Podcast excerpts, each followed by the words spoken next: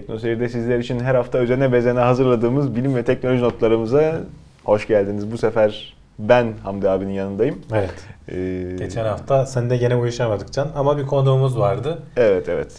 Bayağı da Cevdet uzun bir program oldu. Sen de olsan herhalde 2 saat sınırını falan aşardık. Aşardık. Ee, izleyiciler de zamandan mı çıkardı artık ne yaparlardı. Kotalar, Cevdet ama güzel program dolardı. oldu. Herkes de beğendi. Tabii seni de sordular. Hmm. Can da gelsin dediler. Her zaman vaktimiz uyuşmayabiliyor. Bazen evet. e, müsait olamadığımda işte çözüm arıyoruz ya hafta atlatıyoruz. Ya da ya müsait başka bir arkadaş evet. varsa bir şekilde çözümünü buluyoruz. Bize yardımcı olmaya çalışıyor. E, bu hafta ama her şey yolunda gitti. Program çekmeye hazır olduk, buluştuk. E, gündem konuları da ardı arkası kesilmeden gelmeye devam etmiş. Evet. Enkaludus e, yine uzaydan başlayalım. E, merak uyandıran e, konular hep uzaydan üzerimize üzerimize yağıyor. Ya yüzeyi buzla kaplı ama altında işte e, sıvı su olduğunu bildiğimiz çünkü işte e, su fışkırtıyor biliyorsun. Evet. Hatta işte Cassini çok onların birinin içinden geçip işte bir, bir miktar hidrojen falan tespit hı hı. etmişti. Yani su olduğuna ee, emin olduk işte. Evet e, ve işte şey su olduğuna emin olduk. Artı alt tarafta kaynayan su olabilir düşüncesi hmm. pekişti. Çünkü işte moleküler seviyede hidrojen bulmak önemli o bakımdan. E, tabii doğru. Ee, eğer alt tarafta işte bir sıcaklık merkezi varsa belki canlılık da vardır işte sıvı su da vardır falan diye düşünüyoruz. Daha yakından incelememiz gerektiğini düşünüyoruz. NASA'da hatta... Ekipman yetmiyor diye bir şikayet. İşte o Cassini onun için düşünülmemişti ama bundan sonra sadece bu Enceladus'a gidecek bir e, uydu e, veya işte bir probe gönderelim, sonda gönderelim falan diye düşünülüyor. Ama tabii NASA'nın hani bunun kararını alıp işte incelemesi yapması falan en az bir 10-15 yılı bulacak planlaması vesaire. Gitmesi de zaten bir e, tabii. 5-6 yıl 7 yıl sürüyor neyse. Ee, daha önce biz Murat'la çekmiştik yanlış hatırlamıyorsam bu e, Alpha Centauri'ye gitmek e, mümkün 4 ışık yılı uzakta bir proje vardı. Star e, neydi? Breakthrough Starshot diye. Rus milyarderin de desteklediği işte bazı önde gelen bilim adamlarının falan da ön ayak olduğu. E, kısaca anlatırsak işte çok küçük nano e, uyduları e, lazerle hızlandırarak işte ışık hızının e, dörtte biri, yüzde yirmisi, yirmi beşi hızına falan ulaştırarak işte 4 ışık yılı yere işte 15-20 yılda falan ulaşabilme gibi bir plandı. Ve elimizdeki teknolojilerle yapabiliyoruz e, evet. demişlerdi o zaman. E, ve buna da hatta 100 milyon dolar falan işte bu Rus milyarder Yuri Milner diye biri 100 e, milyon dolar falan bir kaynak ayırmıştı. Bu proje bir yandan devam ediyor. Henüz ne oldu ben de bilmiyorum. E, onun birkaç senesi daha var. Bazı işte çözülmesi gereken şeyler var. Aynı adam şey demiş. E, geçtiğimiz günlerdeki bir konferansta NASA'yı beklemeden gene bu küçük çaplı bir uyduyu sondayı biz buraya doğrudan gönderebiliriz demiş. NASA'nın biliyorsun hani çok daha büyük ayrıntılı bir kere gönderelim işte orada yıllarca çalışsın şeklinde Doğru. oluyor zaten görevleri genelde. Biz daha çok daha küçük nereye gideceğimizi, ne arayacağımızı biliyoruz. Tam böyle e, hedefe yönelik bir tane proje yapılabilir demiş. Buradan da şey diyorlar yani artık devletleri beklemeden belki özel sektörün fonlamasıyla falan bu tarz projeler yürütülebilir. Önümüzdeki yıllarda göreceğiz. Bu tip, Henüz daha ortada bir şey yok ama. İşte bu tip teknolojilerin biraz da geçmişte belki mahrem tutulmasında hani teknoloji paylaşımının e, aynı zamanda başka şeylere ön ayak olabileceği e, korkusu vardı belki. E, en nihayetinde e, uzaya gittiğimiz roketler İkinci Dünya Savaşı mimarisi. Hı hı. E, teknolojiler çok yakın birbirine. Savaş arenasında da, e, havacılıkta, uzayda da. Ama artık o şey Çağ geride kaldı. Yani, evet. Artık özel teşebbüsün e, bu işlere karışmasında hiçbir beis görünmüyor demek. Hı hı. Ki böyle açılmış her şey. De işte işin ticarileşmesinin de sayesinde önü açıldı biraz işte. Yani bilgi paylaşımı çağındayız her açıdan.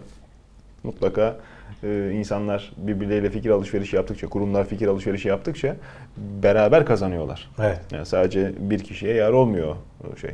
İlginç. Bir taraftan da biz bilgi paylaşımı için e, farklı bir adres vermiş olalım. E, ufoloji ve egzopolitika dersi. Akdeniz, Akdeniz Üniversitesi Üniversitesi'nde bünyesinde benim resmi olarak okutulacak. E, Can bu aslında hani bilimsel bir haber değil çünkü ufoloji diye bilimsel bir başlık yok. Ee, pseudo science deniyor. Yani ne sözde bu? bilim diye Türkçe'ye çeviririz mi? bunu. Peki. Yani yok çünkü böyle bir şey. Hani bilimsel kanıtlara dayanan astroloji gibi aslında. E, görüyorlar. İşte görüyorlar. Onu onu hani ayrı bir programda konuşuruz. UFO'nun işte şimdiye kadar hani hiç görülmediği doğru düzgün. Kütahya porselen diyorsun. İşte hep Levent'in verdiği örnekler vardır ya eskiden çekilmiş böyle kötü kameralar Kardeşim günümüzde bir sürü güzel kamera bir tane düzgün adama denk gelmiyor mu bu? Yani Onlarda da teknoloji gelişiyordur. Artık görünmeyen uzay gemisi yapıyorlar. şu ana kadar hani UFO gördük diye veya işte resimlerle vesaireyle falan zaten öyle bir teknolojisi olsa öyle o şekilde gelirler senin dediğin gibi Tabii. yani. Bulunmak istemeyen adamı bulamazsın zaten. Buraya kadar gelecek kadar gelişmiş bir ırk aramızda yaşıyorsa falan. Bulunan getirilen örneklerin falan hepsinin de işte doğal yollardan bir şekilde anlat çürütüldü yani oluşabileceği, o resimlerin çekilebileceği yıllardır. Hani bu 3-5 yıldır da değil yani 30-40 yıllık, 50 yıllık mesele bu.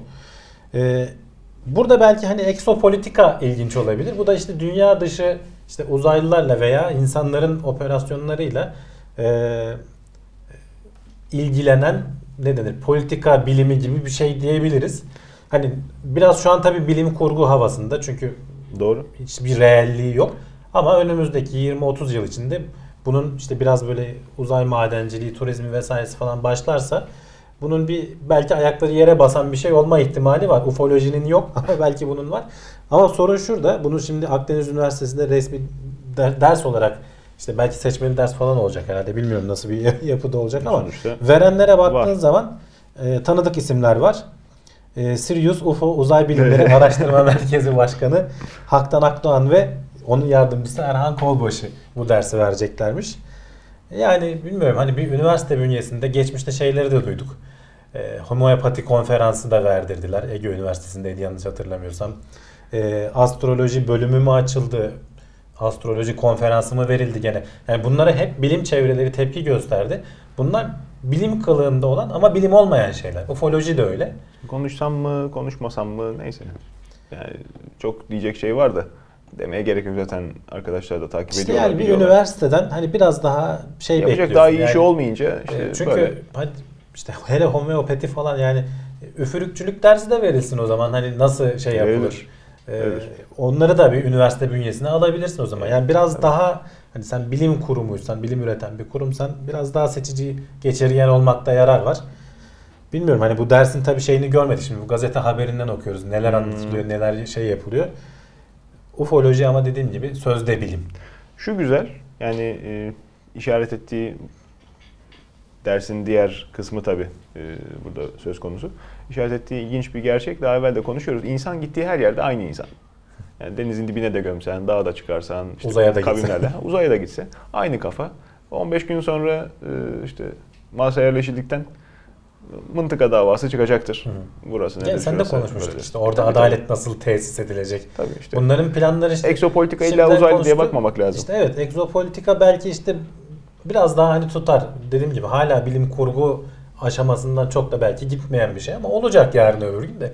Ufolojinin bilmiyorum hani İçeriğini de bilmiyor şimdi ya. Ee, Yani hakkını yememek lazım. ya Belki şu ana bunlar kadar safsata- hareket ediyoruz zaten Can. Şimdiye Hiç kadar inanmayın bu paylaşımları falan. e, Deliller delil değil yani ona yapacak bir şey yok. Derste bunu da anlatıyor olabilirler. Geçtiğimiz hafta içinde hani bununla bağlantılı ben buraya haber olarak ekledim ama eski bir savunma bakanı Kanada'nın galiba Hmm. savunma bakanı çıktı. İşte biz zamanda dört ayrı cins uzaylı dünyaya geldi. Hala aramızda yaşıyorlar. Devletler bunu gizliyor falan gibi açıklamalar da yaptı. Hı hı. Kimse peki pek ciddiye al- alanlar olmadı ama olan da oldu yani hani bayağı E, olur, ciddiye olur. alan da oldu. Yani bilmiyorum insanlar işte bazen çok güvenilir bunun tarihte geçmişte örnekleri de oldu. Ee, çok güvenilir bilim adamları Nobel ödülü bile almış olsalar belli bir yerden sonra bazı işte bu Nobel hastalığı deniyor buna. Bu işte ünvan vesaire falan erimeye başlayınca tekrar gündeme gelmek için böyle sansasyonel şeyler söyleyebiliyorlar. Biraz ben ona yordum. Çünkü hani sonuçta hiçbirinde bir delil, bir şey ortaya koyulabilecek bir şey yok. Hani izleyicilerimiz arasından belki işte bu internette falan yayılan işte böyle otopsi videoları vesaireler falan. Evet, Bunların hepsinin açıklamaları mevcut. Yani biraz araştırdığında buluyorsun veya çekilmiş işte resimler falan. Ya işte atmosferik bir olay oluyor ya senin bilemediğin bazı işte uydular geçerken bazen hakikaten ışık yansıtıyor mesela çok garip görünüyor falan. Olabilir Hamdi abi. İnsanlar hala daha işte Illuminati'dir efendime söyleyeyim, gizli örgütlerdir. Bunların e, ifşa edildiği YouTube videolarıyla e, vakit geçiriyorlar. Eğlencelik, çerezlik şey de üniversite bünyesine girmesi dediğin gibi. Yani e, o evet onun için zaten ben buraya aldım. Evet. Ee, iddiaları da e, Erhan Kolbaşı'nın kendi iddiası 10-15 yıl gibi bir süre içinde dünya dışı varlıklarla tanışacağız diyorlar. Ben Hmm. merakla bekliyorum. Yani Keşke olsa. dünya dışı varlık, bilmiyorum keşke meteor olsam mı? falan. O da ayrı tartışma konusu.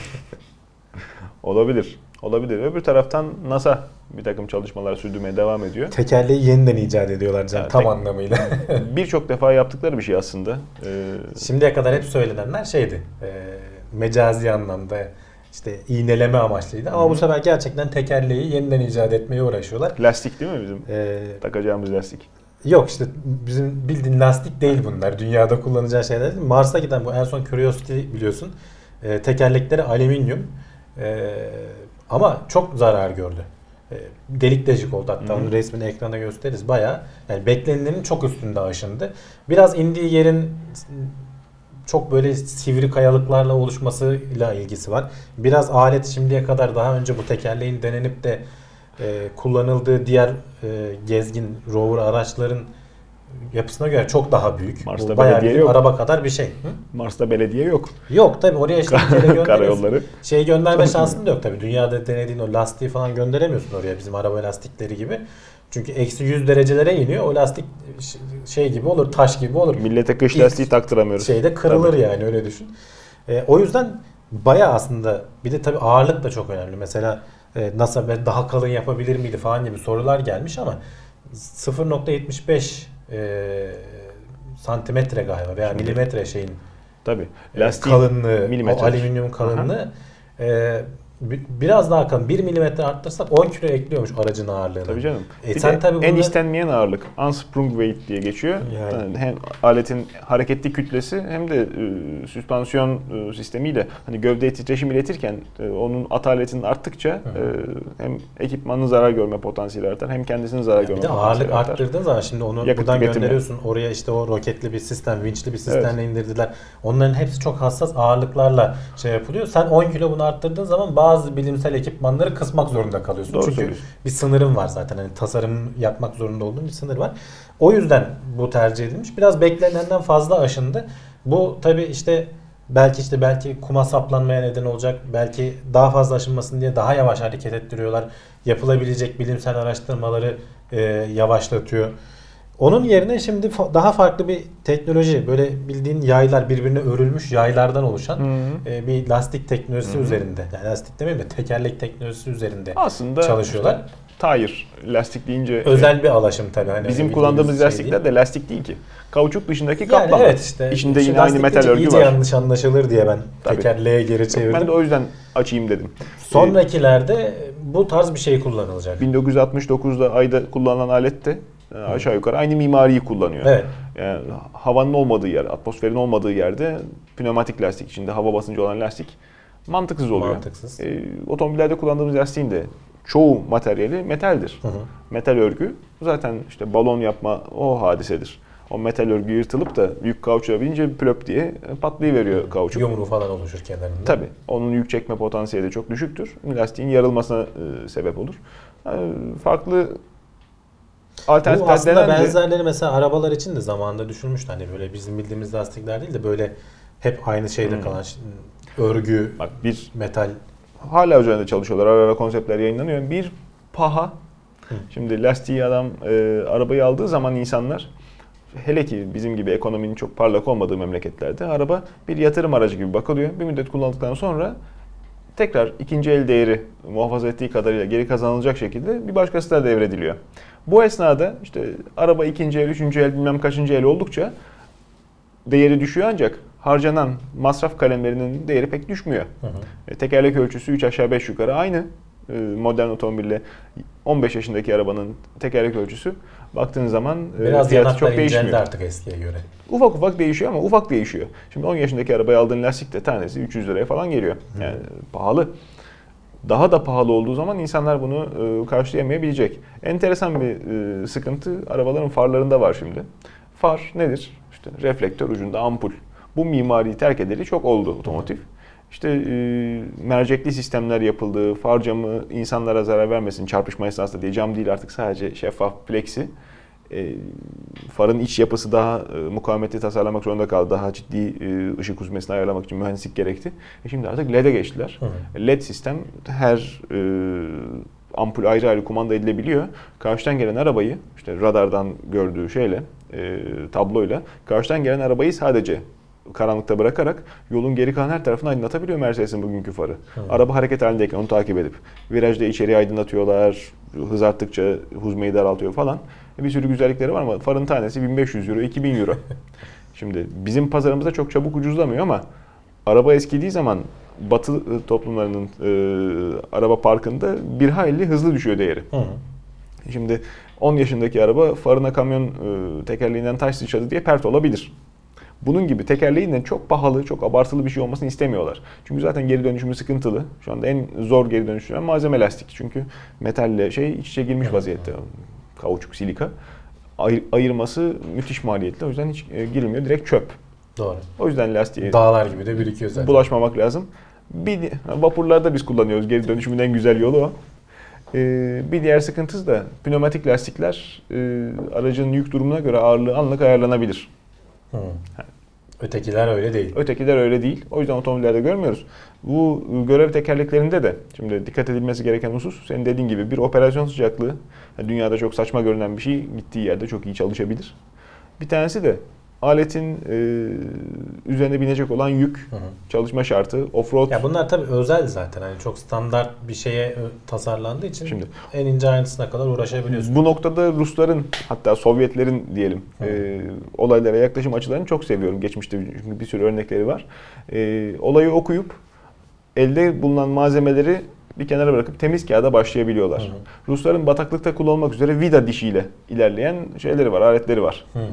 E, tabiatın canını okuyor orada. Hayvanat, nebatat bırak, Rendeleyip düz. rendeleyip geçiyor ama geçiyor sonuçta işini yapıyor. Manevra kabiliyeti çok güzel. Bunun gibi belki bir sonraki görevde tekerlek görmeyeceğiz. Yani hakikaten yeniden icat etmek durumunda kalabilirler. Palet birçok noktada avantajlı, basıncı güzel yaydığı için Hı hı. ama karmaşık mekanizması falan. Ee, yani belki de lastiğe bu kadar da bel bağlamamak lazım. Onu düşünmüşlerdir Can. Yani paletin kesin emin ol bir başka dezavantajı vardır. Palet Şimdi değil. ben bilmiyorum Şimdi ama Bir taraftan bacaklı robotlar yapılıyor. Onların Hı. da haberleri geliyor. Ya, o ayrı tabii. Bacak gitgide hani şey düşmeye başladı. Yani enerji bir tüketimi- gönderdiğin şeyi 2 sene, 3 sene, 5 sene hatta işte görev ömrünü de uzatıp e, Tabii. 10 seneye, 20 seneye kadar çıkabiliyor. E, Onu, onları düşünerek yapıyorlar tabii. Tabii tabii. tabii.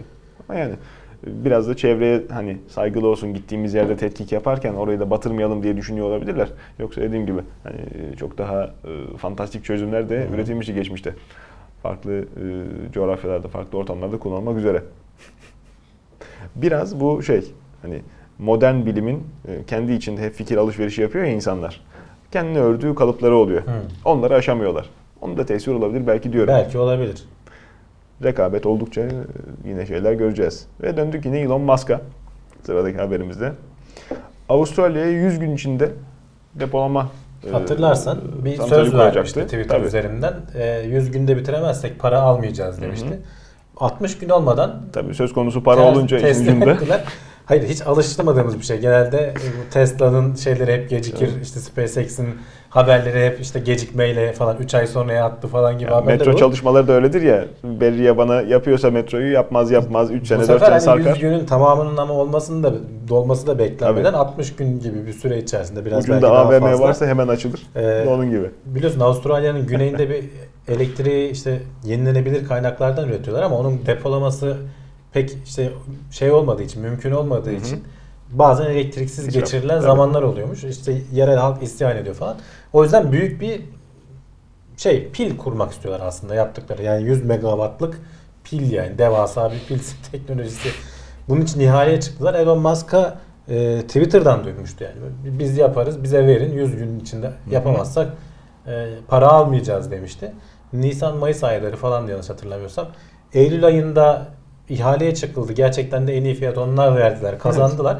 İşte aralığın sonuna kadardı galiba 100 gün o, o civarda bitiyordu. Daha o zamana kalmadan şimdiden teslim etmişler. Testleri yapılacak tabii hükümet e, söylenileni yerine getiriyor mu diye test edip onaylarsa devreye alınacak. Süper. Elon Musk'ın e, hanesinde bir başarı diyebiliriz yani. Başarı ama işte yine lityum Ama pil. karıştırma Can şimdi. Hayır Şimdi yani ne, sana alaka, tepkiler geliyor ondan sonra. ne alakası var? Ya şimdi burada e, düşmanlık peşinde değiliz. Yapılan işin altında da illa bit yeni arama gibi bir fantezim yok benim.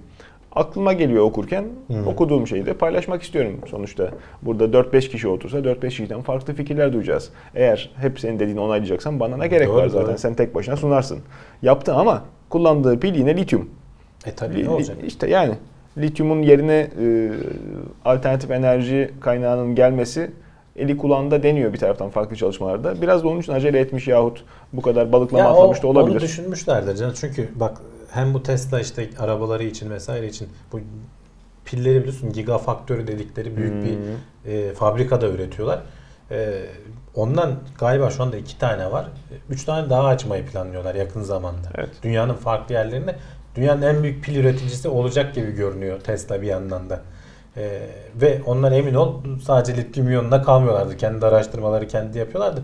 Çünkü arabalarında Yapmaları vesaire lazım. falan işte evlerde kullanılan bu sistemlerde Hı hı. falan hepsinde adamlar bu araştırmaya bayağı para bağlamış Gün durumdalar. geçtikçe çünkü şimdi ilk başta hani elektrikli arabalar diye başladık mevzuya. Şey büyüyor, ölçek büyüyor ki zaten elektrik sisteminin en rahat kullanılacağı platform kütle büyüdükçe ağır vesait işte uzun yol gemileri ki zaten gemilerde yıllardır elektrik etkisi kullanılıyor.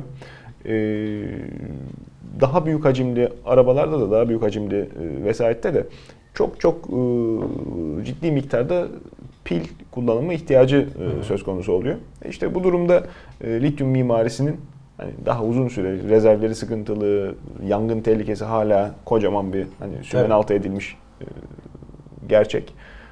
Lityum mimarisinin sorgulanması gerekiyor. Hani e, çalışmaları sürecektir. E, ağır vasıta sektörüne de girmiş oldular.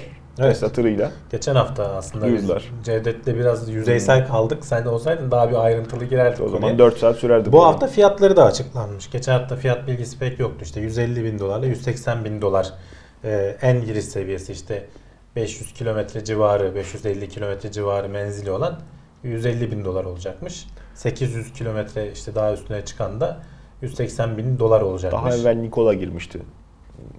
Çok ciddi rağbet görmüşlerdi. Şimdi Tesla'da Hı hı. e, peşinden gelmiş oldu. Tasarımı garip. E, aerodinamik. Luigi Colani vardır. İtalyan tasarımcı. Onun çok fantastik e, tır prototipleri vardı. Onlara benziyor birazcık. Aklın yolu bir gerçi. Havayı yarması için şekil 3 aşağı 5 yukarı aynı. Burada esas avantaj bütün otobüslerde, tırlarda, kamyonlarda fren Hı hı. normal otomobillerde kullanılan fren diski farklıdır. Ee, fren sistemi farklıdır. Balata diski sıkar veya işte kampanaya içeriden dürter. Orada oluşan sürtünme kuvveti arabayı yavaşlatmaya yeter Kamyona ama yetmez. bu esnada evet materyal ısınır ısınır ısınır. Motor freni kullanmaya çalışır usta şoförler Hı. hani veya otomatik şanzıman. Yokuş aşağı inerken bir düşük viteste kalarak bazen iki düşük viteste kalarak e, arabanın hızını birazcık daha işte motorun kendi e, iç sürtünmesiyle vakum vakumun tesiriyle iç sürtünmesiyle birazcık yavaşlatmaya çalışırlar. Ama yetmez. Hı. Yetmediği e, gibi arabanın boyu büyüdükçe de işe yaramaz hale gelir. İşte kamyonlarda, otobüslerde bu hiç işe yaramıyor. Normal frene ek olarak motor freni var. Hı.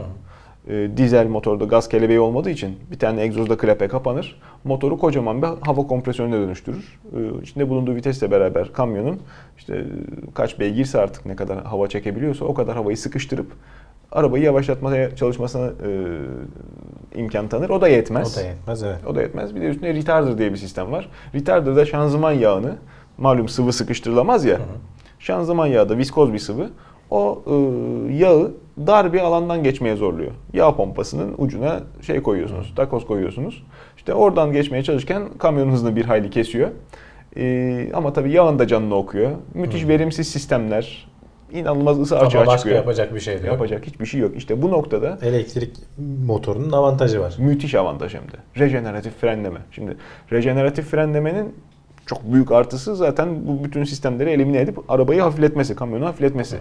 Öte yandan bir de bu sistemler karmaşık. Bir sürü farklı e, arabanın tasarımında, yani kamyonun tasarımında şaseye ters yük biniyor. Hı hı. Fren esnasında e, yani normalde motorun tatlı tatlı e, kamyonu hızlandıracağı e, şekil hesap edilmişken sürekli tam gaz veriliyormuş gibi ters yük biniyor çekiş sistemi üzerine. E tabi şase mimarisi de zorlanıyor. Hı. Aletin metal yorgunluğu artıyor Bunların falan filan. hepsinde avantaj sağlıyorsun. Müthiş avantaj.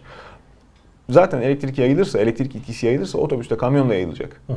Onların e, adımında Tesla'nın geri kalması, bu kadar iddialı bir firmanın geri kalması gaflet olurdu, aptallık olurdu. Geri kalmadılar tabii. E, onlar da oyuna katılmış oldular. İyi de oldu. E, yavaştan görmeye başlayacağız herhalde bunların tesirini. Yani 2019'da zaten teslim edeceğini falan söylüyor. Daha hani ortada bir şey yok. Esas büyük üreticiler e, kamyonda işte e, Almanlar, Çinliler hı hı. E, dünya pazarına malı onlar veriyorlar.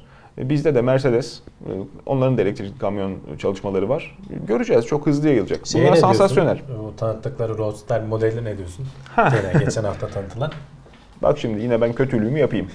Tesla düşmanlığı değil bu. İşin birazcık e, belki hedefinden şaştığının göstergesi bence. Zira Tesla'nın hedefi, öncelikli hedefi e, halk arabası, mass production diye. Orada problem yaşıyorlar şimdi. Onu o problemi biz ben geçen hafta biraz söylemiştim yani. Tabii. E, 1500 galiba araç teslim etmeleri gerekirken Eylül ayına kadar ki Ekim, Kasım, Aralık da 20 bine falan çıkması planlanıyordu.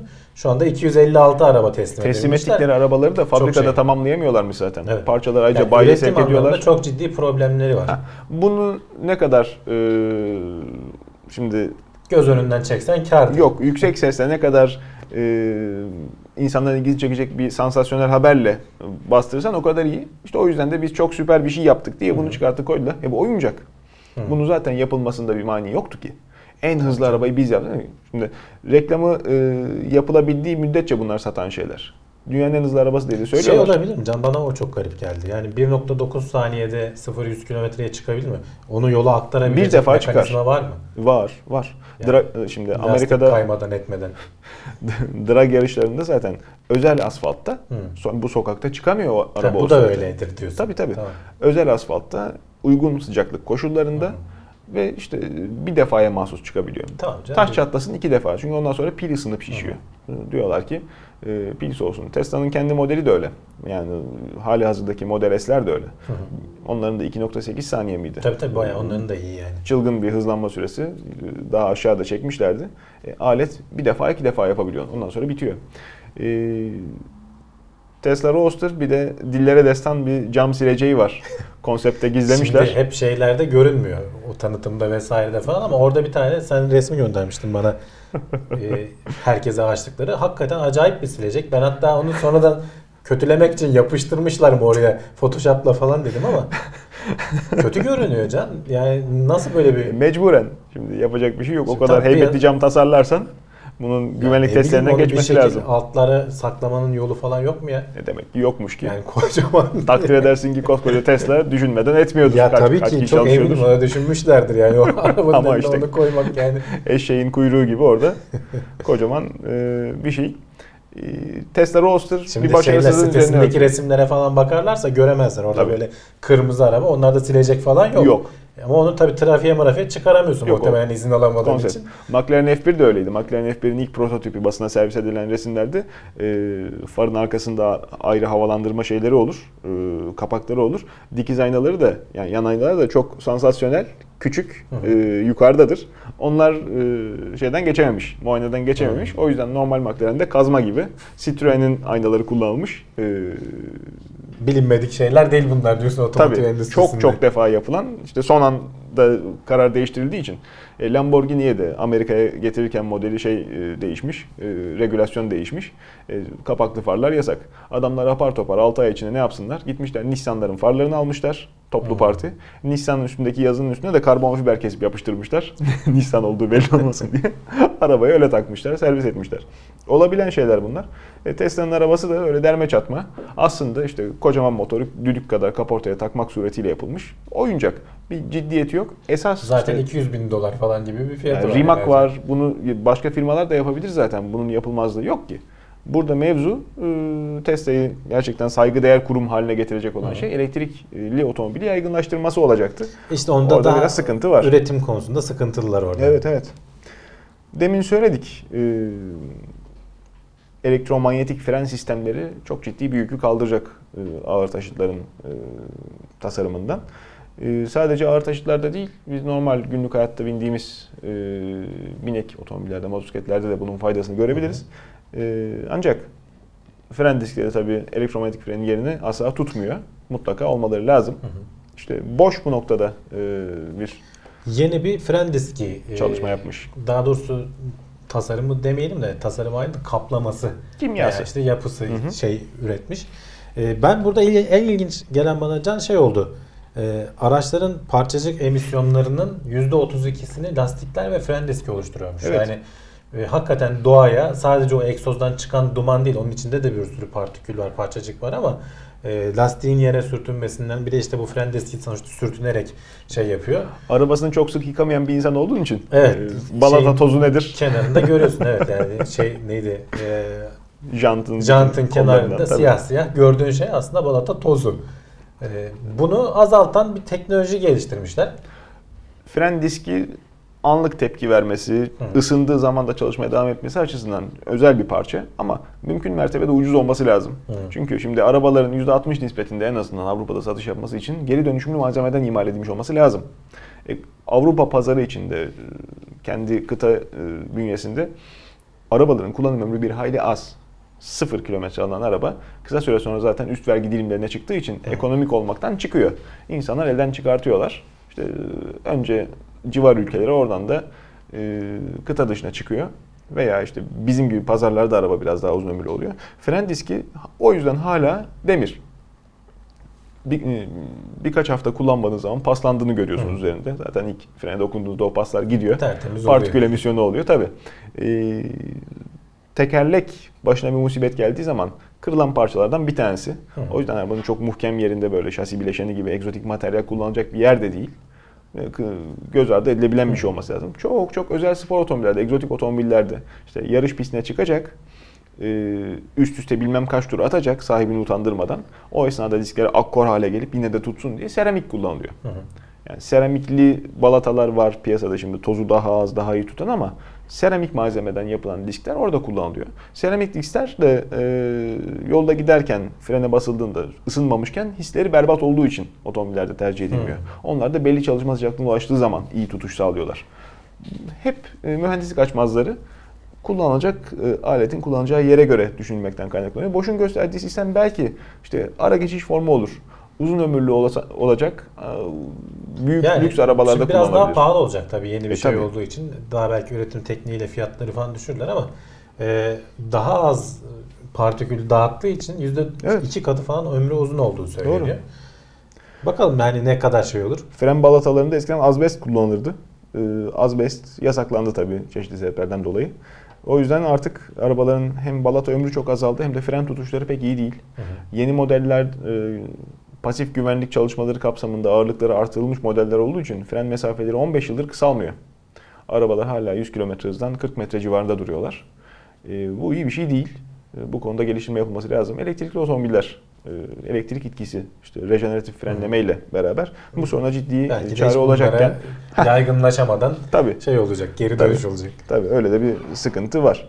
Ölü doğmuş bir şey gibi duruyor ama güzel bir sistem. Yani kısa vadede hemen yaygınlaştırmayı başarırlarsa, çok ciddi maliyet artışı olmazsa belki de görürüz Belki de. yeni arabalarda. Güzel olur. Sentetik nanobotlar antibiyotik direncine çare olabilirmiş. Evet. e, antibiyotik direncini biliyoruz artık neredeyse Hmm. her programda bir kere Hala konuştuk. da bilmeyenler varsa bir kere daha Çok- söyleyelim. Yani antibiyotiği çok kullandığın zaman e, bakteriler ona karşı bir e, savunma mekanizması oluşturuyorlar. Tekrar tekrar kullandıkça işe yaramaz hale geliyor. Gitgide dozu arttırıyorsun vesaire. Ve senden çıkan o bakteri çocuğa geçtiği zaman çocuğa senin aldığın Aynı ilacı şekilde. vermek gerekiyor. Geçen hafta bunu işte e, Dünya Sağlık Örgütü ile ilgili konuştuk. E, hayvanlarda işte besle hayvanlarında kullanımını sınırlayın Hmm. çünkü bunlar insana Doğru. da etki ediyor vesaire tabii. falan şeklinde. Dünya çapında böyle bir duyuru yaptı. E, şimdi tabi bilim adamları da boş durmuyor. Bir yandan uğraşıyorlar. Buna nasıl bir çare bulabiliriz diye. Şimdi günümüzün en çok işte e, ne denir yaygınlaşan teknolojisi gen tedavisi işte CRISPR teknolojisi Hı falan. hı. Diyorlar ki biz öyle bir şey yapalım ki işte bunu biraz virüslerden e, örnek alarak aslında bir çeşit e, biz burada sentetik e, biyorobotlar diyoruz ama aslında virüs veya işte kendini değiştirdiğin bakteriler. Şimdi antibiyotikleri içtiğin zaman sadece o bakteriye zarar vermiyor. Senin vücudundaki diğer bakterilere veya senin vücut hücrelerine de zarar veriyor. Biz öyle bir e, tasarlayalım ki diyor adam. Bu CRISPR teknolojisinde de sen veriyorsun kodu. Aynı bul değiştir gibi gidiyor. e, bütün bakterilerin içine girecek zaten bu DNA veya RNA parçacığı.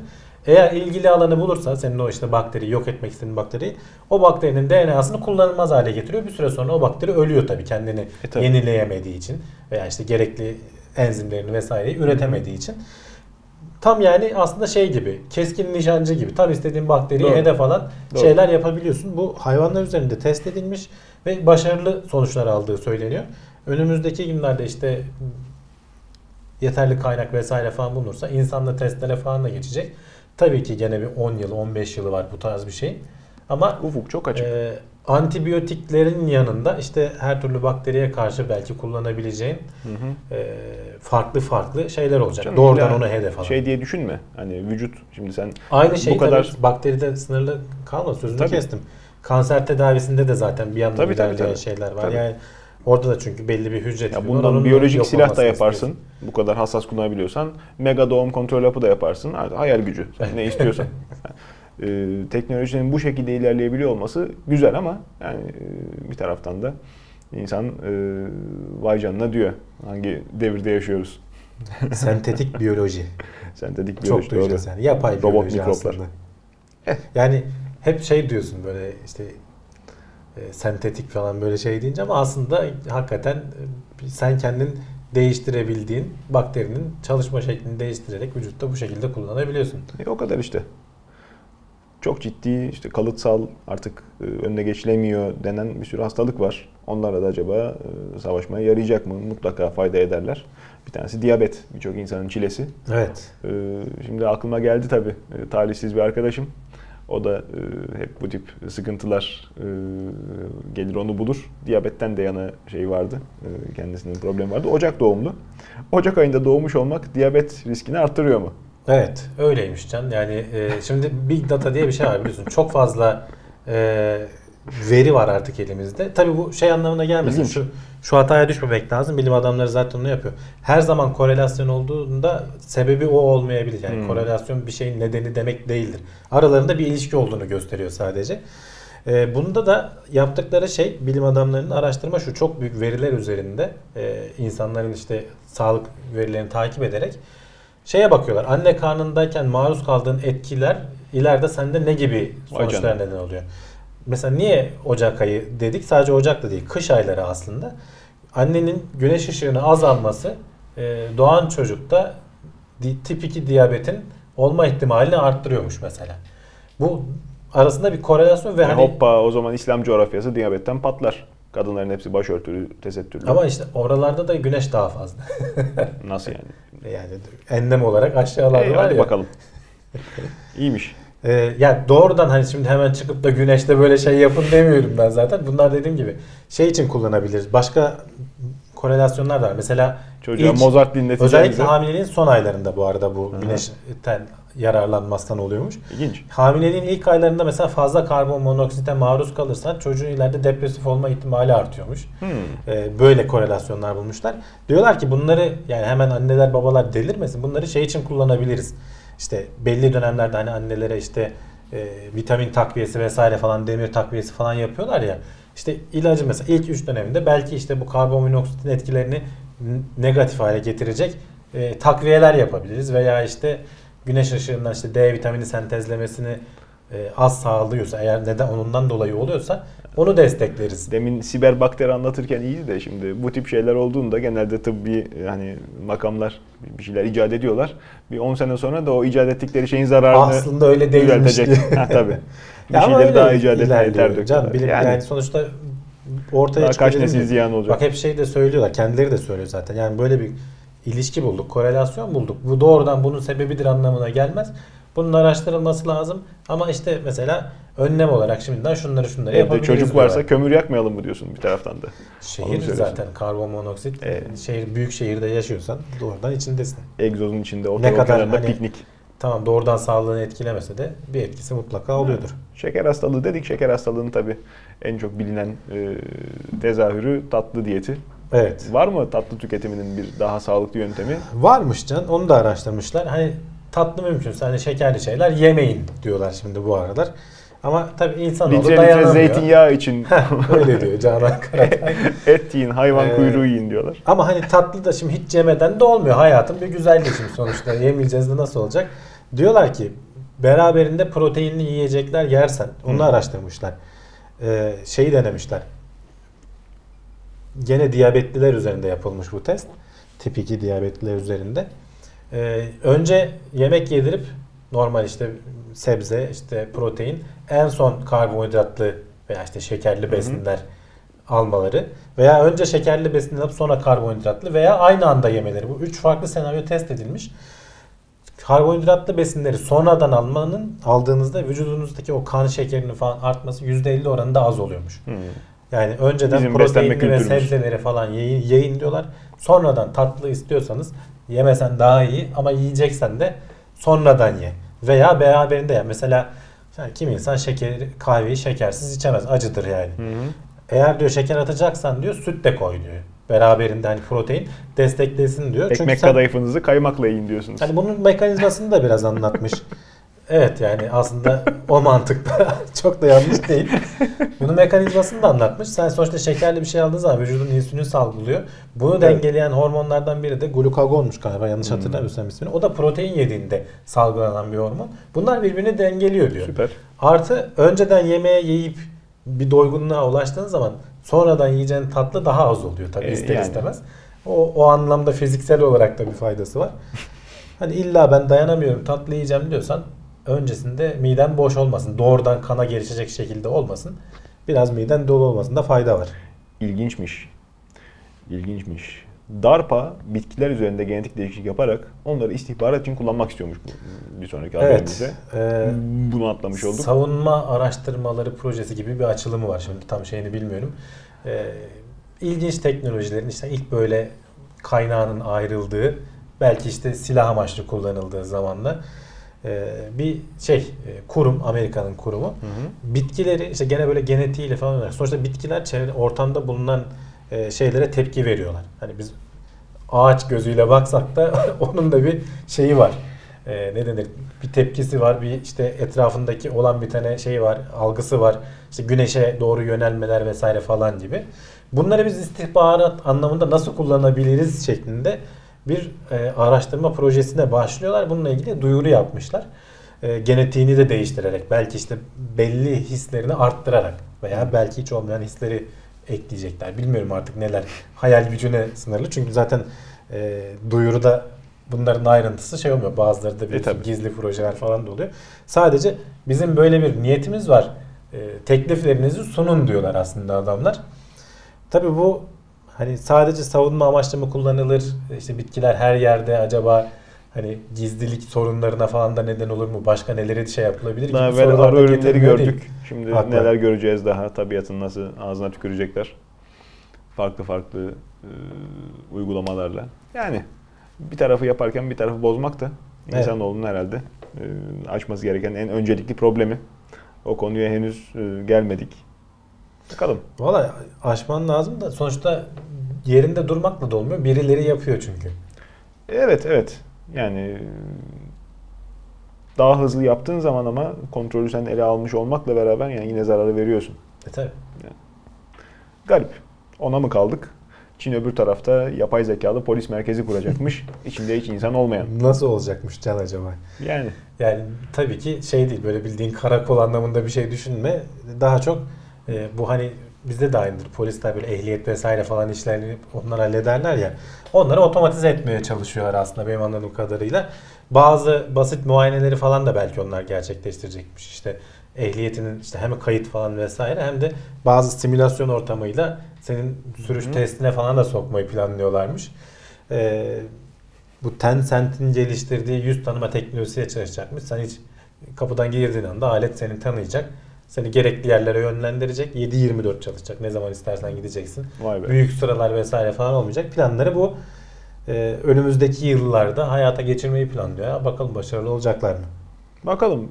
Yani Yani hakikaten hiç insanlarla muhatap olmadan eğer işte gerekli aşamaları şeyleri yerine getirip de işte ehliyetini alabileceksen iyi bir şey. E, süper tabii. Ama yüz tabii. tanıma sistemi işte bir yandan da herkesi tanıyacak hemen de. Bütün Çinliler birbirine benziyor diyorsun. Evet yani tam bir Big Brother, büyük birader olayının şeyi. Onlar da benzemiyor işte. Onlar ayırt ediyor. Yani işte ne Biz bileyim, ayırt edemiyoruz. ne bileyim. Bu sistem hani başına şimdi Çin söz konusu olunca onlar da doğu kafası yine bir yerden e, oraya şey sızar. Yani rüşvet vermenin sistemi e, bypass Vallahi etmenin yolu rüşvet bulurlar gibime da geliyor. herhalde bir bypass etme başka Tabii. türlü yöntemlerle Polis merkezinin başına da bir polis dikerler en nihayetinde. Bilmiyorum O öyle çözümleri gibi geldi. Bizde de bütün oto- otomasyon sistemleri öyle olur ya. E, numaratör başında güvenlik görevlisi olmadan çalışmıyor biliyorsun bankada Evet. bile. Ya insanlar alamıyorlar ama Can ya. Yani hakikaten orada ekranda yazan yazıya bakıp kendi işin neyse ona basacaksın. Mühendislerin belki işte çok ciddi açmazı bu. Ee, Yani çok uzun yıllar üretimi yapılıp da rüştünü ispat etmiş teknoloji olmadıkça yeni bir ürün piyasaya çıktığında adam onu tasarlarken kendi gibi düşünüyor. Hı. Ve karşıdan gelen adam ama Ya ama başka Farklı ne potansiyel. Orada sonuçta ekranda hakikaten 2-3 tane şey var. İşte şu işlemleri yapacaksan buna bas, bu işlemleri yapacaksan buna bas. Şimdi amca geliyor. Onları okumakta zaten zorlanıyor. Belki gözlüğünü takacak bilmem ne olacak. amca, Onun için amca yardırıyor geçiyor. Evladım sana bir soru soracaktım diye. ya o yok. Köşeden hayır, uzuyor. Şey kibar olanları da var. Orada işini çözmeye çalışan o sırada güvenlik geliyor. Yardımcı oluyor tabii yani. İşte yani- Ne yapsın adam? Ee, Daha ciddi bu en nihayetinde sıra. Yapılacak işleme müdahale etmiyor oradaki numaratör. Ee, Daha daha önemli insan hayatına belki mal olacak hastane girişi, işte polis merkezinin e, çalışma şekli.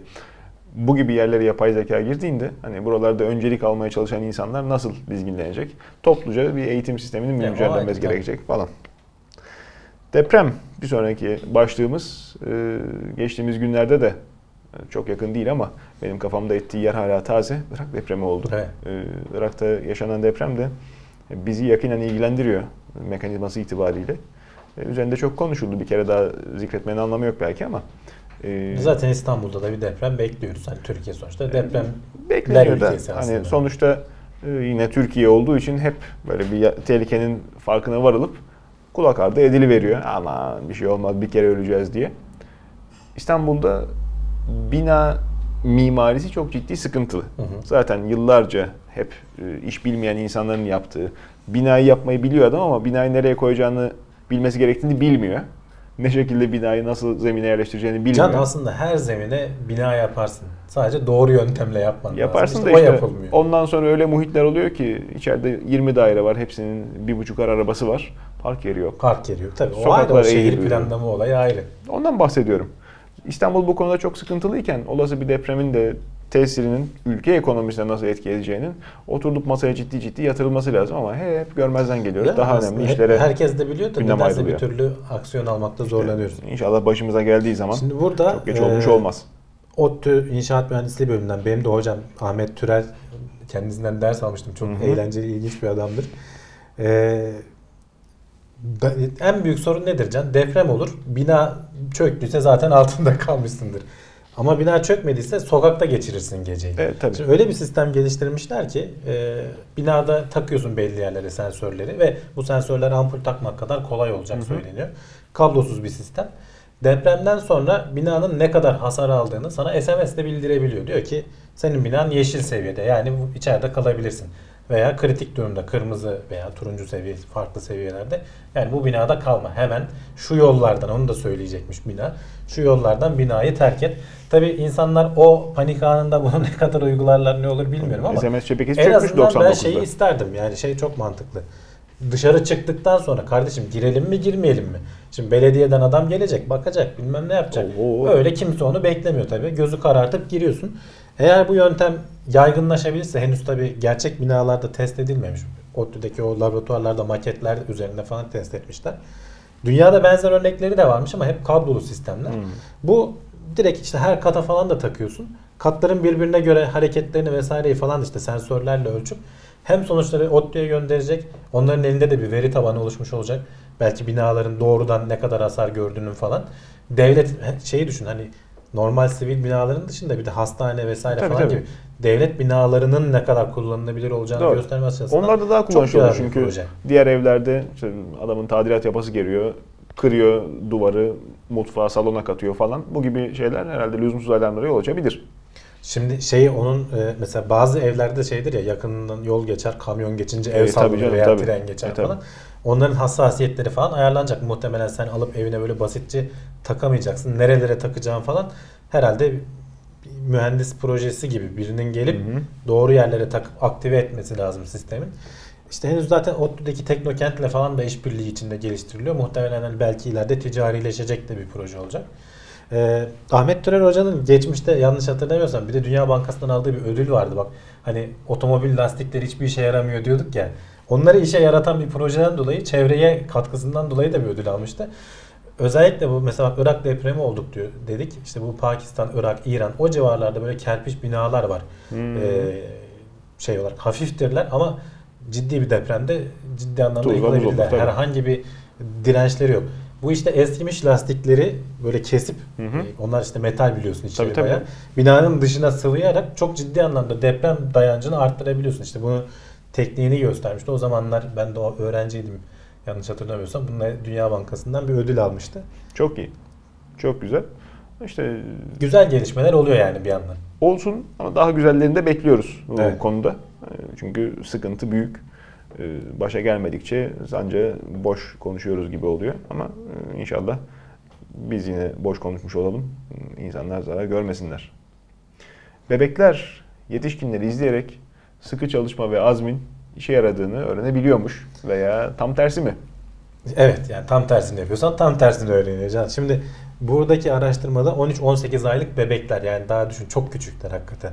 Ee, belki zar zor emekliyorlar Hı hı. veya işte adım atıyorlar falan. Konuşmayı falan hani tek tük Yok belki daha. kelimeler yani. Onlar bile şimdi yapılan test şu. e, 120 bebek üzerinde denemişler. E, Yetişkinler karşılarına yetişkinler bir şeyi ne bileyim, bir anahtarı bir şeyden çıkarmaya çalışıyor. E, bir, bir grup bir gruba şey yaptırıyorlar. 30 saniye içinde 3 kere kolayca çıkarıp çıkarıp takıyor mesela. Öteki gruba da 30 saniye boyunca uğraşıyor, uğraşıyor, uğraşıyor. En sonunda çıkarıyor. Ee, sonradan bebekleri test etmek için ellerine bir tane müzik çalan oyuncak veriyorlar. Ee, tuşu çalışmıyor, bozuk. Ee, ama gizli bir düğmesi var. Ee, araştırmacı bak tuştan çalışıyor diye gösteriyor bebeğe.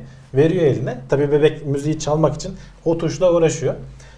Ee, annesinin babasının daha uzun süre çabalayıp da başarılı olduğunu gören bebekler e, iki kat daha fazla o tuşla uğraşmışlar açmaya veya vazgeçmişler veya yardım istemeden önce.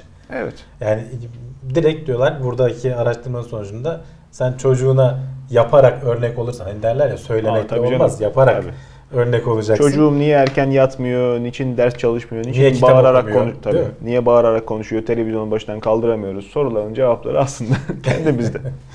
Çünkü Yani doğrudan aslında seni görerek yani daha Öyle. 15 aylıkken ya düşünsene küçücük bebekken bunun sonuçları oluyor. Ama sadece e, şimdi çocuğa sen ne kadar e, terbiye vermeye kalkarsan bildiğim kadarıyla eski usul e, Fransız mürebbiyeler çocuk 40 günlüğe kadarken alır kabul edermiş. 40 günü geçtiyse eh, biz almayız onu diye. Onlar abartmışlar biraz. Abartmışlar biraz. Ama yani işin raconunda da var çok küçük yaştan itibaren demek ki insan E, algıları açılıyor gözü kulağı açıldığı andan itibaren. Ee, sen çocuğunu istediğin kadar modern eğitmeye çalış kendine örnek ol. Ee, anne babanın çalıştığı ortamda emanet edecek aile büyüğü de yoksa ya işin içine bakıcı giriyor ya da E, yuvaya bırakılıyor. Hele yuvada birbirinden şımarıklık modellerini, farklı davranış biçimlerini tabii. Daha çok çabuk nasıl çıldırtabilirim büyükleri diye. Ee, öğreniyorlar. Sıkıntı. Yani çok ciddi e, çeki düzen verilmesi lazım. Anaokullarına da işte. Ama yapacak bir şey yok. Hani günün sonuçta çalışıyorsun ne yapacaksın? Yani anaokullarında da pek Yok abi ben şeyde şey değilim. Bizim çocuklarla yani bu birçok defa da zaten e, farklı farklı yerlerde gözlemleme benim de şansım oldu. İnsanların da yakındığını farklı zamanlarda şahit oldum. Yani Türk çocuklarının ciddi bir e, şey problemi var hakikaten. İtaat, efendime söyleyeyim, kendini eğlendirme ve e, konuşma volümünü ayarlayamama problemi var. Hı. Yani bunlar birbirlerinden de öğreniyorlar. İşte okulda zaten çok agresif oyunlar. Okul bahçesine baktıysan e, serbest elektron modeli gibi çocukların şimdi 5 dakika teneffüsün var. 5 mi 10 mu onu da hatırlamıyorum ama 10 dakikalık teneffüste ne kadar enerji harcayıp suratın pancar gibi kızarana kadar koşabilirsin olmamalı çocuğun amacı. Yani bunu bir şekilde yanlış öğreniyoruz. Valla o enerji senin içinde de olsa sen de yaparsın bence. Bizim içimizde de vardı. Koşturuyorlar yani. Bizim içimizde de vardı Hande şimdi. e, sanki ben 25 yaşında doğmuşum gibi bir Canım hatırlamıyorsun o dönemi. Geçiyor insanın. ha, kafayı vurduysam, yani. kafayı vurduysam o da olabilir. Doğru söylüyorsun. Merdivenden falan düşüp. Neyse. Ama e, insanoğlu garip. Sırf e, şey değil. e, çocukken zihnimize değil. Aynı zamanda vücudumuza da kumanda etmek mümkün ilerleyen yaşlarda. Sık sık saunaya, düzenli olarak saunaya girerek yüksek tansiyon riskinden kurtulmak mümkün mü? Öyle Böyle gösteriyor. bir araştırma Can araştırma. Ben sadece yüksek tansiyonu yazdım oraya şey yaparken pek çok yani inme veya ne bileyim basit zatürre vesaire falan gibi hastalıklarda da e, büyük faydası Damarları oldu. açıyor diyorsun. Öyle mi diyorsun? Sebebi de o olduğu söyleniyor. Şimdi Yani. hani sauna öyle çok kişinin seveceği bir şey değildi. Çünkü hakikaten sıcak bir ortama dakikalarca giriyorsun. Zaten kalp problemi olanlara falan girişlerde yazarlar girmeyin diye. Hı hı. Hamama giren terler. Heh, yani terler çünkü işte o girdiğin zaman vücudun o şeye uyum sağlayabilmek için kalp atışın hızlanıyor, damarların genişliyor. Bu ama işte bir yandan da dolaşıma iyi e, katkı sağladığı için Doğru. en zorluyorsun. yani şeylere kadar, hücrelerin uçlarına kadar demek ki bir şekilde kan ulaşmış oluyor. Hı hı. Ee, hem işte e, yüksek tansiyon problemini çözüyormuş e, yapılan araştırmalar. %50'ye kadar haftada eğer 4 veya 7 arasında hani sık gidiyorsan %50'ye kadar düştü. Bunu da hani testler öyle 2 şey 20 yıllık falan izlemeler Tabii, sonucunda tabii, tabii. ortaya çıkan testler. Ee, Boş konuşma değil yani. işte şey e, zatürre olma ihtimali falan bayağı azalıyormuş. Ee, özellikle Finlandiya biliyorsun bu işin merkezi. Onlar Tabii. bu konuyu fazla araştırıyorlar. Vallahi bilmiyorum ben ben çok sevmem hani sıcak o kadar da şey yapmaz ama faydası da var diyorlar. Vardır. Vardır. Saç çıkarıyor mu acaba? Yok onu onu Hani şey yapmıyor ne yazık falan. ki. Tüh. O konuya eğilmemişler. Ee, bir sonraki Özellikle de şeyle birleştirince, egzersizle birleştirince, egzersiz yaptıktan sonra da gidersen etkilerin daha da fazla olduğu söyleniyor. E, tabii şimdi, Ama tabii sık diyorlar mesela öyle 10 yılda bir şeklinde değil de E tabii şimdi bunu ne kadar yapabilirsin? vücudun tabii. zaten yapması gereken aktivite aslında. Bir miktar ter atmak ve belli bir kan dolaşımı, işte hareket, adalelerin çalışması. Sürekli koltukta oturup hem de aynı pozisyonda kambur oturup o şekilde e, vücudu yıpratarak ömür geçiren insanlar için bunların altın değerinde tavsiyeler en nihayetinde ama yani çok da Gerçi hani bir spor salonuna falan ekstrem değil. üyeysen bazılarında oluyor. Hani biraz daha pahalı olanlarında diyeyim. E, yüzme havuzu da sporda adalelerini hep amele gibi işte bir şeyleri bir yerden taşımak, Hmm. bir şeyleri kaldırıp indirmek. Hep tendonlarına yük bi- binme şekli 3 aşağı 5 yukarı aynı oluyor. İşte dans mans belki içine farklı oyunlar girdiği zaman sonuç değişiyor ama hani insanın genel eğilimi e, belli sistemler içinde kilitlenme üzerine. E, yüzme havuzu da ne kadar faydalı, yüzmek de ne kadar faydalı. Vücuttaki bütün kasları harekete geçirdiğini söylüyor bazı merciler. Doğru. Ee, yani yükü üzerinden aldığı için bazı sürekli yük binen organların e, faydalı bir şey. Ad- Adele sıkıntısı, eklem sıkıntısı olan insanlar da doktorların tavsiyesi zaten. Su Yani içinde özellikle egzersizler. beli çalıştırmak mesela zordur. Tabii. O bel fıtığı falan onlara direkt yüzme önerirler. Doğru, doğru. Yani spor diye de kafada hep aynı şey değil. Bunları zaten yapıyor olmamız lazım. Refah seviyesi iyi olan toplum E olsak. tabii zaman bulursan zaten. işten e, tabii, güçten Tabii, tabii. Otobüs şoförünün e, herhalde seçme şansı olsa 15 tane bel fıtığıyla uğraşacağına e, kendi de spor yapacak vakti bulurdu. Neyse bir sonraki habere ben çok güldüm. E, başlığını okurken bir kere daha güldüm. E, kuşlar sigara izmaritlerini kullanıyorlarmış, aşırıyorlarmış dal dal. Evet. İzmariti değil aslında o sönmüş o arka kısımları tabii ucunda bir Ne miktar şey kalıyor. İzmarit Sigara yere izmariti, atılır da işte yani. Çöpü yani aslında Çöpü. sigaranın yere attığın çöpü. Şimdi kuşlar bunları topluyorlar. Özellikle mi topluyorlar? Niye topluyorlar? Merak etmiş bazı bilim insanları. Araştırmışlar. Ee, kuşlar bunu parazit önleyici olarak kullanıyorlarmış Can. Ee, bunu da nasıl yapmışlar? Nereden anlamışlar? Ee, 30 tane yuvanın ya bazılarına işte parazit eklemişler. Bazılarına ölü parazit eklemişler. Bazılarına hiçbir şey eklemişler. Kontrol grubu olarak bırakmışlar. Parazit dediğimiz nedir? Bit mi? Şey bunlar için kene. Hmm. Ee, bir çeşit kenenin bir türü herhalde artık ne- neyse. Kan emen yani hani bu kuşun sonuçta işte ondan beslenen üzerinden şey yapan parazit o. Parazit. Ee, canlı parazit eklenen yuvada normalin o üstünde yani ortalamanın üzerinde sigara izmariti buluyorlar. Hakikaten de bunlar demek ki diyorlar ki kuşlar bunları e, canlı kene veya işte parazit gördüğü zaman onları e, önleyici olarak kullanabilecek şey Kuş ulaşmışlar. beyni deyip geçmemek lazım. Geçmemek lazım. Bir şeyler biliyorlar onlardan. Hayvan akıllı. Hayvan akıllı. Hangi cins? Özel bir şey var mı? İspinoz diye geçiyor burada ama hani belki diğer kuşlar da yapıyordur. İstanbul'da kargalar, saksanlar meşhurdur ya zekalarıyla.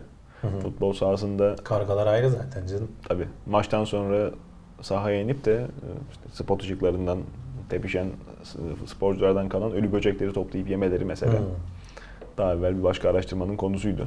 Hakikaten zeki hayvanlar. Hani kuş diyoruz ama Keşfetmişler kaynağı diyorsun. yani tabi çok hızlı adapte oluyorlar günlük hayata. Yeni teknolojide de devşiriyorlar.